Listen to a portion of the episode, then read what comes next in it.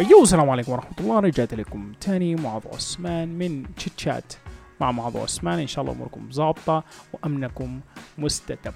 أنا الليلة قاعد بصور في المطبخ لأنه عندي موضوع مرتبط بموضوع إن أنا أصور في المطبخ ده واللي هو عدم الاحترافية في الشغل. الحاجة دي بتلاقيني كثير هنا في السودان عدم الاحترافية في الشغل ببساطة شديدة. أنا حديكم مثال. بسيط. في واحد من آه، زملائنا ال YouTubers كده قام سألني الأسبوع اللي فات قال لي يا أخي آه فلان عاوز منك آه رقم التلفون عشان يتواصل معاك ما عارف شنو بتاع. واحد من المغنيين ديل عايزنا اصور له حاجة. قلت له قدام ده الإيميل بتاعي؟ ولا لو هو داير يعني يتواصل كده انستغرام ما مشكلة بما إنه قلت رسلت لي حسابه بتاع انستغرام قال لي خلاص يا man بديه الإيميل وبديه الانستغرام بتاعك. ما تواصل معي نهائي زعل لأنه ما ما أديته رقم تلفوني ده واحد. آه تاني بعديه بيومين آه قام رسل لي برضو واحد كده من من زملائنا شغالين في الميديا كده وبتاع. آه قال لي ما عارف في شركة جايبة مغنين لقناة تلفزيونية بتاعت شباب المستقبل. عندهم حفلة وما عارف شنو بتاع. عاوزينك في شغل له علاقة بالموضوع ده وبتاع. قلت له طيب أنا ما interested شديد في موضوع الحفلات ده وبتاع لكن ده الإيميل بتاعي بما انهم شركة خليهم يتواصلوا معي عن طريق الإيميل. قال لي برضو قدام آه وما تواصلوا معي.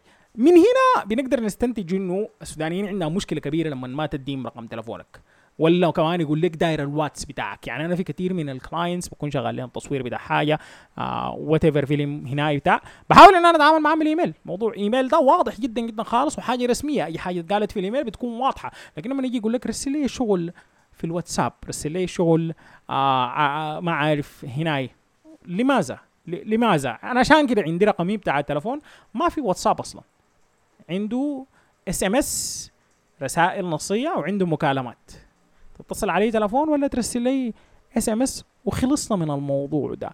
موضوع إنه دائما الخلط عندنا بالذات هنا بين الشغل والحاجات المعمولة اللي هو ال fun time أو الحاجات المعمولة للحاجات الغير رسمية اللي هو مثلا إنك تتكلم مع عيلتك تتكلم مع أصحابك ده واتساب تليجرام أو غيره.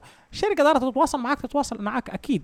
يا بالتلفون تضرب لك تلفون أو إيميل عشان يمهد ذاته. إيميل ده أنا دائما بحب إنه الموضوع يكون في الإيميل عشان أفهم الناس دي دارين شنو. زول ده يشرح لي الكلام كله بوضوح كده ده إيميل واضح من الشركة دي عشان أنا أقدر أفهم شغلهم ده حيكون شكله شنو. أو الحاجة اللي دايرين نعملها شنو. تاني حاجة موضوع إنه أنا وأنا كنا الأسبوع اللي فات ماشيين نشتري لنا حاجات للبيت وبتاع هناي. آه في السوبر ماركت لاحظت الحاجة دي كتير يعني. سوبر ماركت كده أول مرة نخش أصلا قاعد نشتري لنا حاجات بسيطة من الحتة دي. ف الكاشيرات كانوا قاعدين بيتونسوا مع بعض وفي مواضيع شخصية جدا وأثناء ما نحن قاعدين بنشتري في حاجاتنا والحاجة دي ما بس في السوبر ماركتات ولا بتاع عادي ممكن تمشي لك آه، لدكتور ال- الاستقبال بتاعته تونس معاك في أي حاجة الاستقبال الماسك الناس اللي بيخشوا للدكتور ده يتونس معاك في أي موضوع الدكتور ده أصلا قاعد يتأخر خلاص أنا دخلني في مواضيعكم الشخصية شنو وتعاملوا معاك أنت شنو آه مرات بحس إنه ال- المشكلة في آه عدم وجود مهنية في الموضوع ده. ده واحد. اثنين عدم وجود التدريب الكافي للناس ديل. ثلاثة ببساطة نحن ما عندنا حتة مختصة انها تدرب الناس اللي بيعملوا خدمة للمشتركين. للأسف الشديد شركات الاتصالات والشركات اللي عندهم أرقام بتاعت خدمات مشتركين دي بتستفيد من ال fresh graduates بيعملوا لهم تدريب بسيط جدا جدا خالص على الموضوع ده وانت بتشتغل لإنك بتستحمل بس الموضوع بتاع الشغل ده وما في تدريب مهني عديل للموضوع ده. دول من ال- ال- البقت رهيبة جدا جدا في الحكاية دي. الهند عندهم تدريب بتاع ال customer service لدرجة فظيعة جدا جدا خالص لدرجة إنه لما تيجي تتواصل مع زول من شركة مايكروسوفت ولا داير لك help لشركة زي HP بتاعت اللابتوبات ولا Acer ولا غيره أغلب الشركات دي ال help center بتاعها بيكون قاعد في الهند. ليه واحد رخيصين مقارنة بإنك توظف لك ناس في أمريكا ولا غيره تقعدهم بيعرفوا إنجليزي كويس. غير كده مدربين للموضوع ده شديد.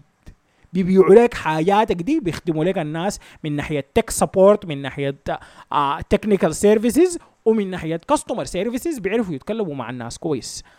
آه احتمال دي, دي دي بس من الحاجات اللي أنا لاحظتها في الموضوع ده وحبيت أتكلم عنها. بس في النهاية ده رأيي عن الموضوع ده. أنتوا رأيكم شنو؟ رأيكم بيهمني شديد اكتبوا لي تحت في التعليقات. وبكده نكون وصلنا لفقرة أسأل عمو معاذ وخالته آلاء الفقرة اللي بناخذ فيها تعليقاتكم. أنتوا وأسئلتكم أنتوا من الحلقات اللي فاتت ونحاول نجاوب عليها ونديكم نصائح في النقاط. دي. مهند بيقول عندي سؤال. أنا بديت بودكاست باسم يوميات طالب هندسة ونزلت أربع حلقات وقفتها كان البودكاست تحت مظلة جمعية طلابية تابعة للجامعة اللي بدرس فيها وكنت حاسي إني مقيد في طرح المواضيع. السؤال هو هل أشيل الشغل حقي بعيد من الجامعة وأبدأ من جديد؟ آه الجواب هو أيوه لأنه الحاجة دي أول حاجة ادتك خبره غير كده أنت بديت لك في حاجة جديدة أكيد بيكون فيها كمية بتاعت أخطاء كمية بتاعت حاجات أنت ما عارفها سواء كانت تكنيكال سواء كان أنت كيف تقدم أو غيره أو غيره أو غيره. آه الخبرة دي انت بتقدر تاخدها. لما تبدا لك حاجة جديدة انت ما حتكون بادي من الصفر. بالعكس دي حتكون الحلقة رقم خمسة بالنسبة لك في الحتة بتاعت الخبرة في الحتة بتاعت المعرفة بتاعت إنك كيف تقدم كيف تعمل الحاجة اللي انت داير تعملها دي. وأكيد حتكون مستفيد جدا جدا خالص من الحاجة اللي انت بديتها دي رغم إنها كانت تابعة لحتة أو جهة طلابية أو غيره. فلما تبدا الحاجة بتاعتك أنت براك حتى لو بديتها باسم جديد نوعية بتاعت مواضيع مختلفة جدا حيكون عندك فكرة already عن الموضوع حتبدأ بداية أقوى شديد وحيكون عندك أكيد دفعة أقوى لأنه حيكون عندك ناس بيسمعوك من بدري وأكيد عندك متابعين في تويتر. فأنا أنصحك أيوه أبدأ بالموضوع ده واستمر فيه. والسؤال الثاني جانا من إبراهيم صديق على يوتيوب. سؤال لكم في فقرة عمو معاذ وخالته آلاء. هل الطيبه حاجة كويسة؟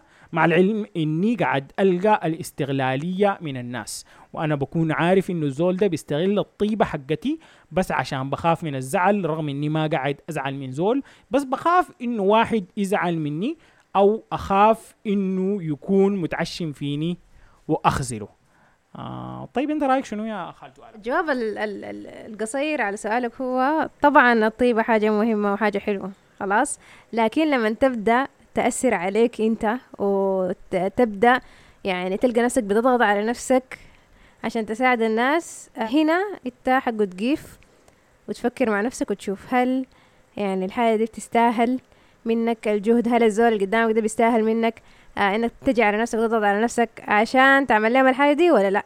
وإلا حتكون حتلقى نفسك زي ما أنت قلت يعني أي زول بيستغلك وأي زول معتبر إن أنت زول فاضي وما عندك أي آه مسؤولية في الحياة وما عندك أي حاجة تشغلك وما عندك أي يعني احتياجات أنت ذاتك وممكن توافق على أي شيء. طبعا الطيبة حاجة حلوة وما دايرين نفقد الحاجة دي في المجتمع اعتبرها صدقة اعتبرها أجر لك إنك تساعد أخوك لكن ما تجي على نفسك إلا لزول بجد بجد أنت شايف إنه بيستحق. طيب يا إبراهيم أنا بعتقد إنه ربنا بيرسل لك كمية بتاعت ناس مرات عشان تخدمهم في حاجة معينة وإنت تكون سبب في حل المشكلة دي. ربنا قادر إنه يحل لهم مشاكلهم دي من غيرك ولكن بيرسلهم لك عشان يكون من وراهم أجر.